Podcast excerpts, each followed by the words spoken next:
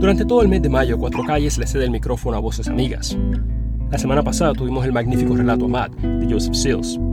Si no lo has escuchado, te recomiendo que lo hagas. Te va a gustar. Esta semana nos visita desde Galicia Jesús Manuel Sendón Rebollido. Jesús es maestro, actor y escritor, y nos trae un relato original, Vida entre Santiago y José. ¿Cómo enfrentar los desafíos entre el amor y la muerte? Jesús nos cuenta.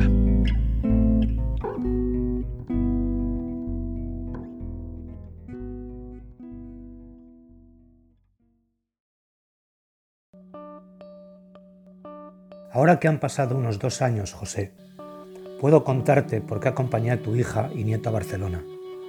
Por dos motivos. Uno, porque me estaba enamorando. Quizás ya lo estaba, aunque me lo negase a mí mismo como hizo Pedro. Y el otro motivo, por solidaridad.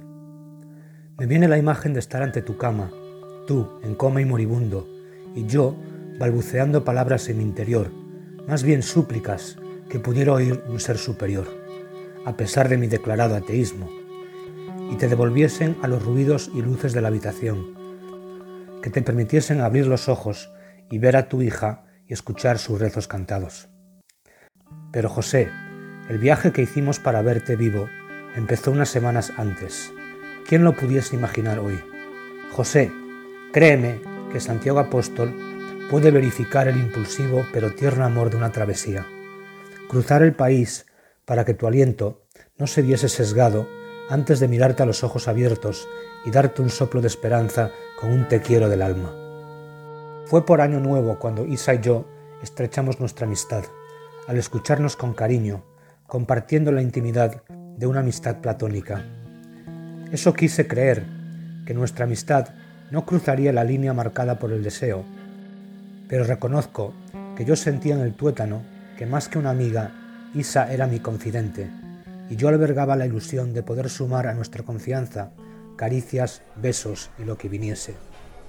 A Isa ya la conocía, frecuentábamos el mismo bar y como yo, Solía sentarse en la terraza.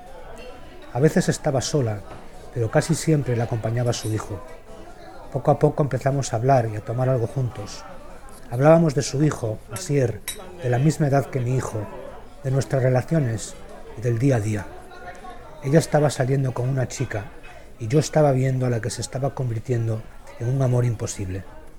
Me gustaba Isa, la encontraba atractiva, en especial su carácter fuerte y abierto, y su dulzura. Pues bien, por aquel año nuevo del que te hablé, José, nuestro afecto creció a pasos agigantados. Isa había sido rechazada por su chica, de la cual seguía enamorada, y la chica que a mí me quitaba el sueño estaba cada vez más ausente. Isa y yo empezamos a compartir la pena por nuestras correspondientes pérdidas y hacernos compañía y darnos ánimo. Yo había decidido que quizás conociendo a alguien podría olvidar a la chica ausente y le brindé a Isa toda mi atención. Nos ayudábamos mutuamente, sobre todo compartiendo el sentimiento de desencanto, y fuimos afianzando una relación de respeto y empatía. Fue en estas circunstancias de amor creciente, José, cuando Isa me dijo que estabas muy enfermo, acuciado por un cáncer que afectaba tus cuerdas vocales, y que si sobrevivías a la enfermedad, probablemente te costase el habla. Irónico desenlace cuando Isa es cantante y a menudo tú le hacías acompañamiento. Pues bien, ante tales preocupantes expectativas, le prometí a Isa que la acompañaría a verte si la situación empeoraba. Isa se sintió agradecida y yo le quité importancia porque sentí que era mi responsabilidad hacia una amiga a la cual quería demostrar que yo era un amigo leal. Dígase la verdad, José, actué bajo el pretexto de amistad cuando la realidad era que estaba enamorado y juzgué que acompañarla, a ella y a Sir, se había convertido en prioridad, dispuesto yo a rendirle un amor diáfano. Unos días más tarde, Isa me dio la alarmante noticia de que habías entrado en un estado de coma. Ahora perder el habla era un suceso menos apremiante ante la posibilidad de que no regresaras con vida de la oscuridad. Como había previsto, por si tu situación empeoraba, avisé al trabajo de que tenía que ausentarme por causa mayor. En el trabajo no recibieron con buen talante mi decisión de viajar, puesto que lo tomaron como abandono de mis responsabilidades. pero en aquel momento el trabajo era para mí algo secundario. Lo primordial era estar con Isa y cumplir mi promesa de acompañarla. Desafortunadamente perdí el trabajo, pero sigo creyendo que no me equivoqué y volvería a repetirlo. Dos días después partíamos para Barcelona con la esperanza de encontrarte con vida. El día antes fue un día muy ajetreado por tener que preparar el viaje, pero sin embargo fue un día con matices sobrenaturales, puesto que todos los quehaceres se iban ajustando a nuestro apretado horario. Lo más sobresaliente de este día fue la improvisada visita que hicimos a la Catedral de Santiago. Se le ocurrió a Isa, espontáneamente, y allá fuimos, apretando el acelerador para encender una vela ante el santo y rogar por tu vida, José. Cuando llegamos a la catedral, Isa se acercó a la imagen de Santiago y rezó en silencio. Yo, sin embargo, me mantuve detrás de ella a una distancia, sin saber qué debía hacer. Me sentía ridículo porque no me considero un hombre de fe, pero compartir con Isa ese momento de solemnidad hizo que yo también, por si hay Dios o la fe mueve montañas, rezase pidiendo tu salud y la felicidad de Isa y Asier.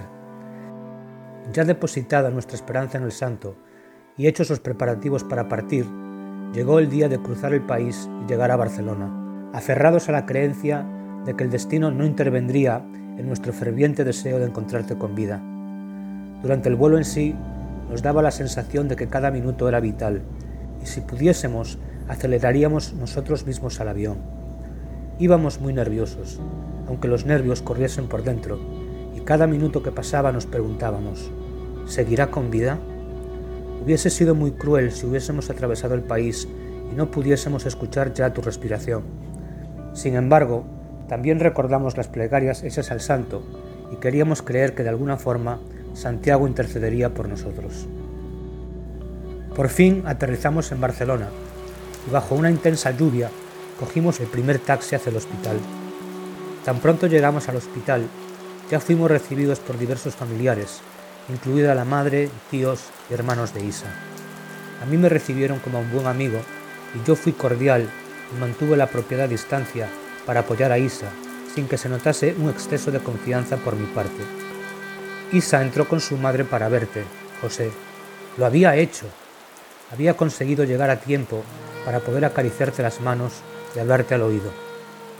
Yo, en las horas y días sucesivos, mientras Isa comentaba con su familia los informes médicos y la posibilidad de mejoría, me encargué de estar con Asier y entretenerlo, llevándolo al parque que había frente al hospital. El parque, sobre todo, me recordó a mi propio hijo, el cual, en mi propia travesía para poder verlo, aún estoy muy lejos. Durante toda una semana no dejamos de ir al hospital a verte, José. A partir del segundo día, Isa empezó a pedirme que la acompañase a tu cuarto. Allí yo escuchaba las palabras tiernas que Isa te dedicaba. Yo hacía un esfuerzo por darte buenas vibraciones y hasta llegué a pensar que quizás acariciándote la mano, mi energía positiva se trasladaría a tu cuerpo y tu fuerza vital despertaría del lejano estado durmiente en el que te encontrabas. Pasaban los días y la rutina no difería. Isa te hablaba, te aseaba y te cantaba, y yo me limitaba a apoyarla y a pedir en silencio que tus ojos se abriesen y pudiesen ver a tu hermosa hija, que tus oídos oyesen su voz de seda. Pues al sexto día, mientras Isa te cantaba la enésima canción y yo miraba por la ventana, tus párpados se abrieron medianamente e Isa expulsó un suspiro cargado de sorpresa. Empezó a llamarte, ¡Papá! ¡Papá! Yo me di la vuelta y miré hacia tu cabecera, pero ya no me dio tiempo de ver la cortina de tus ojos entreabierta. Habías vuelto a tu estado durmiente. Miré a Isa y ella lloraba sonriendo. Nunca la había visto tan alegre. La apertura de tus ojos, José, confirmaba la leve mejoría que auguraban los médicos, y ahora solo cabía mantener la fe y acompañarte como a un ser más vivo que muerto. Al día siguiente yo tenía que regresar a mi trabajo en Galicia, el cual, como te dije antes, perdería debido a mi ausencia de una semana. Se ve que aquellos jefes no entendieron la situación, porque no pudieron sentir en sus propias carnes que, a veces, en la vida, lo único que cuenta es estar con tus queridos ayudar a que no se extinga la llama. Me despedí de Isa y de Asier, de su familia, de ti, José. Te di un beso en la mano y puse rumbo al aeropuerto. Y fue cuando despegó el avión, cuando me di cuenta de una lección esencial, que entre la fe y el amor, entre la amistad con Isa y tu callado sufrimiento, entre religión y superstición, tú, José, el poder verte luchando, tu lenta evolución, entre el ajetreo y los nervios que produce una situación extrema, entre todo esto, vivimos una experiencia real, pudimos tocar lo que significa vivir. Todo lo que hacemos por nuestros seres queridos, todo lo que hacemos por salvarnos del abismo, todo lo que hacemos por crear. En fin, querido José, querido Santiago Apóstol, debo admitir que sigo siendo ateo, pero sin embargo, creo en los cambios que podemos producir a través del respeto y la empatía. Creo en el germen de vida que reside en cada pequeño momento, en cada acto de humildad y cariño. José, expresé mi fe ante Santiago y la expresé ante ti con plena intensidad, y esa intensidad me hizo comprender lo bello que es vivir cuando estás alerta y despierto, ya sea en adversidad, ya sea compartiendo felicidad.